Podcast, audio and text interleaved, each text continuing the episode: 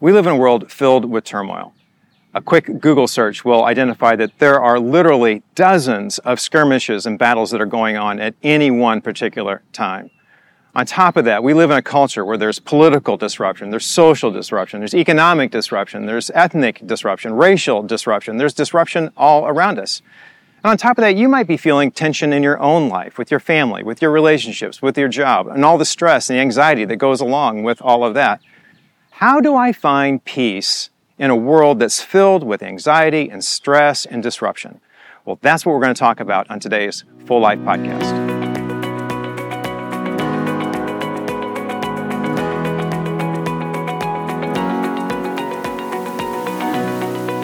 Welcome, everyone, to the Full Life Podcast by Grace Church, where we hope to inspire, clarify, and challenge you in your next steps of faith. I'm David Lawson, and we are continuing with our conversation in this summer series on how to exchange the life I have for the life that I want. And joining with me again today is Pastor Randy Mumal, our worship pastor at Grace. And as always, Randy, it's good to catch up with you today. It's good to sit here with you, Dave. You know, we're going to be talking today about the power of peace. Our, our world is, and this is a transforming thing. If there's something that we're looking to exchange in our life, I think a lot of people would like to make an exchange of stress and anxiety for peace. I'm pretty sure that's where it'd be because almost everybody, I don't know how, in the conversations you're having, but almost without fail, if I talk to somebody long enough, especially a young couple, or somebody who owns a business or whatever it might be, somehow stress comes up, somehow anxiety comes up, uh, a lack of peace, uh, some, some, being unsettled about something. I hear that a lot, and we're so busy. We're keep we're, we're meeting ourselves coming and going. We don't have time for this and that, and I can just see the life kind of drain out of their face. And I'm not trying to be overly dramatic about it, but they just kind of enter into a different mode when they start talking. When they t- get their happy face off and they start getting into reality, that's kind of what I'm, because people are stressed. You know, they're stressed about uh, finances. Uh, they're stressed about raising kids in uh, the world, and the world has gotten much more complicated for kids with uh, uh, social media, electronics, yeah. um, uh, even just association with other people. I remember when I was growing up, uh, it was my, remember back that I can remember back that far. I remember my mom and dad being happy when there was another adult around. Mm-hmm. Now everyone's skeptical when there's another adult coming around. And so, and businesses, that's gotten much more complicated. And people are concerned about keeping their employees and providing for their employees and having enough employees to provide service. And so there's stress everywhere, I think, in our culture. And I think people would love to make that exchange of stress and anxiety for peace, don't you? Oh, absolutely. I remember for my first half of my career, I was self-employed. We, my brother and I farmed together. And man, there were seasons when the, the debt was mounting and the, the anxiety over the weather and so many things we couldn't control. And so often we would just say, is it worth it? Just all the stress, all the anxiety. Right. I was looking up uh, some statistics. I, I thought, I wonder, are there any numbers that are mm. associated with stress that people are feeling. And so I looked up some numbers from the American Institute of Stress. So that tells you something. There's an American there, Institute of Stress. when there's an institute on stress, you know it's an issue, right? Do people worry that work there? The people, they're under a lot of stress. they're under a lot of stress trying to get these numbers right. Um, it said about 30% of people report feeling extreme stress. So wow. one out of every three people wow. that you see on the street, extreme stress, whatever definition that is. 77% of people experience stress that affects their physical health. So three out of every four people are having health issues because of stress. 73% of people have stress that impacts their mental health. So now we're looking at three out of every four affecting their physical health. Now you have almost another three out of four that's handling their wow. mental health. And then 48% of people have trouble sleeping because of stress. I don't think that's my problem. I don't think it's because of stress, but a, a lot of people are waking up at night mm-hmm. because they're under a sure. lot of stress. Sure. And unfortunately, according to this an article that I was reading on this site, about half of all Americans, for half of all Americans, levels of stress are getting worse instead of better. So ignoring it isn't changing it. So we've we've got to make an exchange here. we got to exchange the life that we have that's filled with stress and anxiety and fear and all that goes along with that to some peace. I know a lot of people who would like to make that exchange. You know, stress is nothing to fool with, and I think all of us would like just a little peace. So the question is, how do we live with less tension and with more peace? Uh, how do I live in peace when I'm under so much stress? How do I get started in this? Most of us think that, I don't know if you agree with this or not, but most of us think that we get rid of stress when we get rid of our problems. the problem is that Jesus, and he nailed this observation. He said, In this life, you're going to have trouble. That's what he said. You're just going to have trouble. Oh, isn't it, that the truth, Dave? Yeah.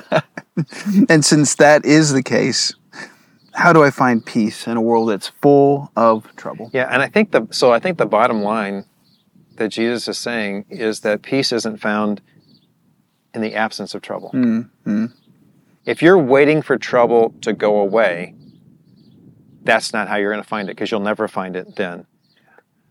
Peace is the uh, is the presence of tranquility. So tranquility by definition means I've got this space, this tranquil space, in spite of everything that's going on around me. So peace isn't the absence of trouble, it's the presence of tranquility. And so how do we find that tranquility? That's what we're going to be looking at today. I love that. Jesus said that peace was found in him. Yeah. There's great words in John 14. Peace I leave with you, my peace I give you. I do not give to you as the world gives. Do not let your hearts be troubled, and do not be afraid in, in that passage, he's actually he knows he knows his guys are troubled, right? Because he's getting he's telling them, you know, my life's coming to an end here, and I'm going to go somewhere. Uh, and and where are you going? Yeah, yeah. I'm, I'm going to go back to my father. Uh, what are we going to do without you? I mean, that's yeah. kind of the. And he said, "Look, it's it's going to be okay. You're, there's going to be some trouble, but that you can have tranquility in that trouble."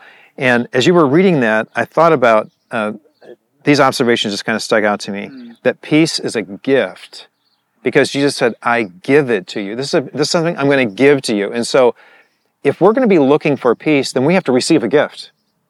And that gift has to come from Jesus himself. The next observation he makes uh, to, or that he's communicating to his disciples there, is that peace settles our hearts. If you want your heart to be settled, he said, do not let your hearts be troubled. Jesus' peace settles me.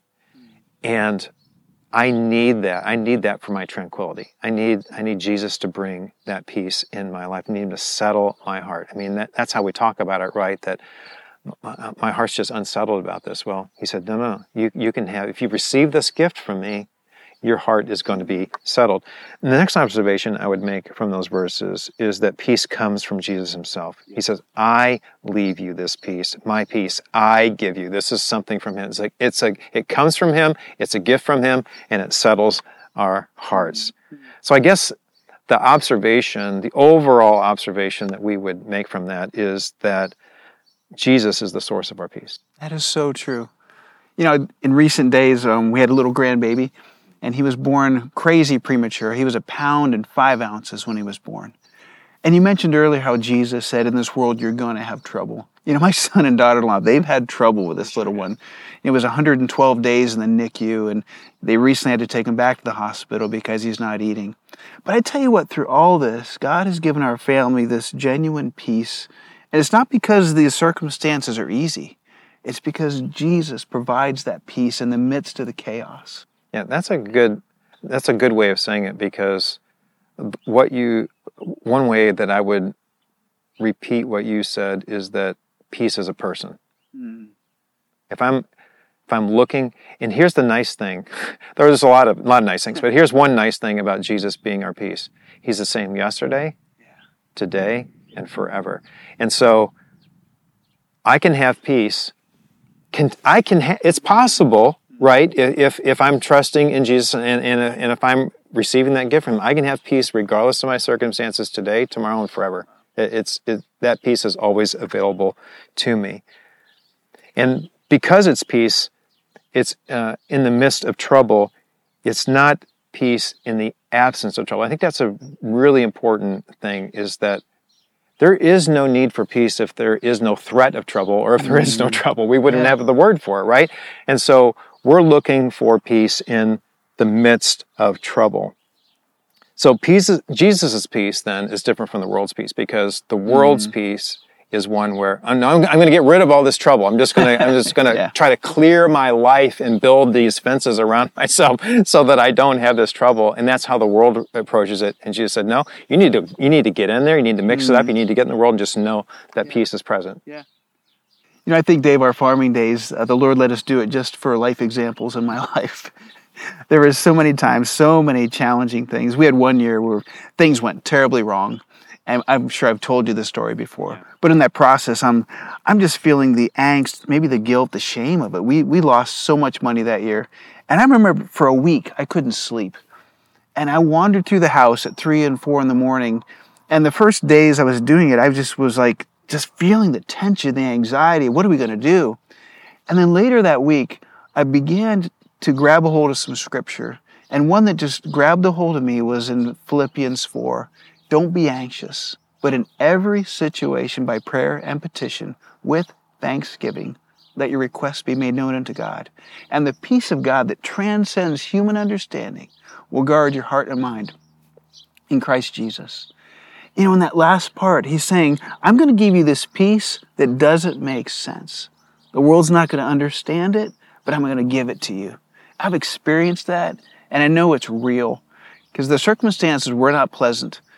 But at four in the morning, I remember grabbing a hold of that. It's like, man, there's peace to be had in the midst of the chaos. And the thing I love about those verses is it tells us our part and God's part in it. That's a question we come up with a lot. So, what's my part in this, and what's mm-hmm. God's part in this? Mm-hmm. And so, if you want to make this exchange of stress for peace, Huh. we have to understand our part and, our, and God's part. It's God's part to give us peace. It's our part to give up our anxiety. Yeah. Right? Oof, that's He- hard. I know, but that's what he's calling us to do, right? Uh-huh. It's God. We're not going to generate the peace. We're not going to bring it. We can't bring it about. It's a gift from God. God has to bring the peace. We have to give up our anxiety. And not just give it up. First Peter 5 7 says we need to cast, Cast it. I like it. throw it. toss it. Yeah, hurl it off of my shoulder. Just Yeah. drop it. That's the that's the imagery there Wow, is to that's get powerful. rid of it. I like what Isaiah uh, 26 says, uh, verses 3 and 4. It says, You will keep in perfect peace. And so, again, that's not our part. God is, is the one who keeps us in peace. It's so, I think one of the lessons that from this conversation that I'm, I'm kind of pulling away is that peace is beyond me, uh, it's well within the realm of what God wants to do for me. So, you will keep in perfect peace those whose minds are steadfast because they trust in you. Trust in the Lord forever, for the Lord, the Lord Himself, is the rock eternal, the rock. I The love rock. that. immovable, and that peace is always there for us. Yeah, peace is beyond me, uh, but it's not beyond the realm of what God wants to provide for me. So, Randy, when you think about a next step for peace, uh, this is a big one, I think, for people. And it can't be treated lightly because every day people wake up under this stress. I mean, this, the statistics show it. Uh, even people from the American Institute of Stress probably wake up stressful. They, they could use a little. They could use a little peace too. Uh, what are some steps that you can think of that'll help make this practical for us? First one, to know the Prince of Peace. I believe this peace is especially for people who know Jesus. And I think for people that may be questioning, you know, do I really have a relationship with Jesus? It's a great question to ask. And I love on our website, we have a Meet Jesus page there. If you go to woostergrace.org uh, slash next steps slash meet Jesus, you can read about it there. Yeah. A great resource. I think the second one, simply rest in the Prince of Peace. You know, God is our refuge and strength and ever present help in difficult times. It's from Psalm 46. Isn't it interesting that we get busy when we get stressful? And he's saying, no, you're, you're saying rest. don't make it worse. Yeah, yeah, yeah. you know, don't stir it up more by getting all busy. Maybe you need to rest a little bit, think this through a little bit, and kind of get your bearings some. And that is so true because even in, uh, well, you're quoting from Psalm 46. I love that, David. Be still. Yeah. Know that I'm God. Yeah. Whew. I mean, I love that concept of just. I mean, even as we're sitting out, out here today, I'm just, I'm just feeling peaceful. It's just Yeah. great to be in creation. But God's saying that, offering that all the time. David, be still. Yeah. Know that But I'm we're God. fixers, Randy. We're fixers. We want to, we want to, right? And we end up messing it up even more, adding Yeah. more stress to us, whatever the case might be. Yeah. But I love to pray those two verses with people when they're going through difficult times. You know, first the reminder of God's presence, His strength as a rock, Yeah. and the second one to be still, just to rest in that. Right. Tough words, but Yeah. That's good. And then the third idea, as you made it plain earlier, God has a part in this. We have a part in this. Our part is to call on the Prince of Peace. Going back to that passage in Philippians 4, you know, through prayer and petition to reach out. Yeah, we our pride keeps us from doing that a lot of times. We don't want to admit that we need some help. But the sooner we realize that peace is beyond us, um, the more apt we will be to call out. And it's so freeing to give it up. Mm. You know, just to just to give it up and and to put place it in the hands of the one who is really able to do something about it. uh, Absolutely. because because we can't. And the interesting thing about that too, I don't know if you've experienced this or not, but when you give it up, you think clearer Mm. because you know there is a there is a my part to it, um, but my part has to have its place. And so when I give it up, I can think clear, and I can, and, and I can allow the Lord to help can, sp- to speak through me and, and help me to figure out what what the next step is. A lot of times. So, It's good stuff, David. any, any other advice for us along the way? I'm trying to be like Dave Lawson, but well, as John Wayne says, you're not setting your sights very high. well, we trust our time together with you has been helpful for you and that somehow your faith has been strengthened along the way. Remember, Jesus came that you might have life and you might have it to the full. And our prayer for you is that you really would enjoy that full and abundant life that Jesus offers because in it you can find peace and you can, you can exchange the life that you have for the life that you want if you trust in the one who provides you with that full and abundant life. If you don't have a church home, uh, feel free to check us out. You can find out about the times that we meet, our location, and our online services by just going to woostergrace.org. That's W O O S T E R grace.org.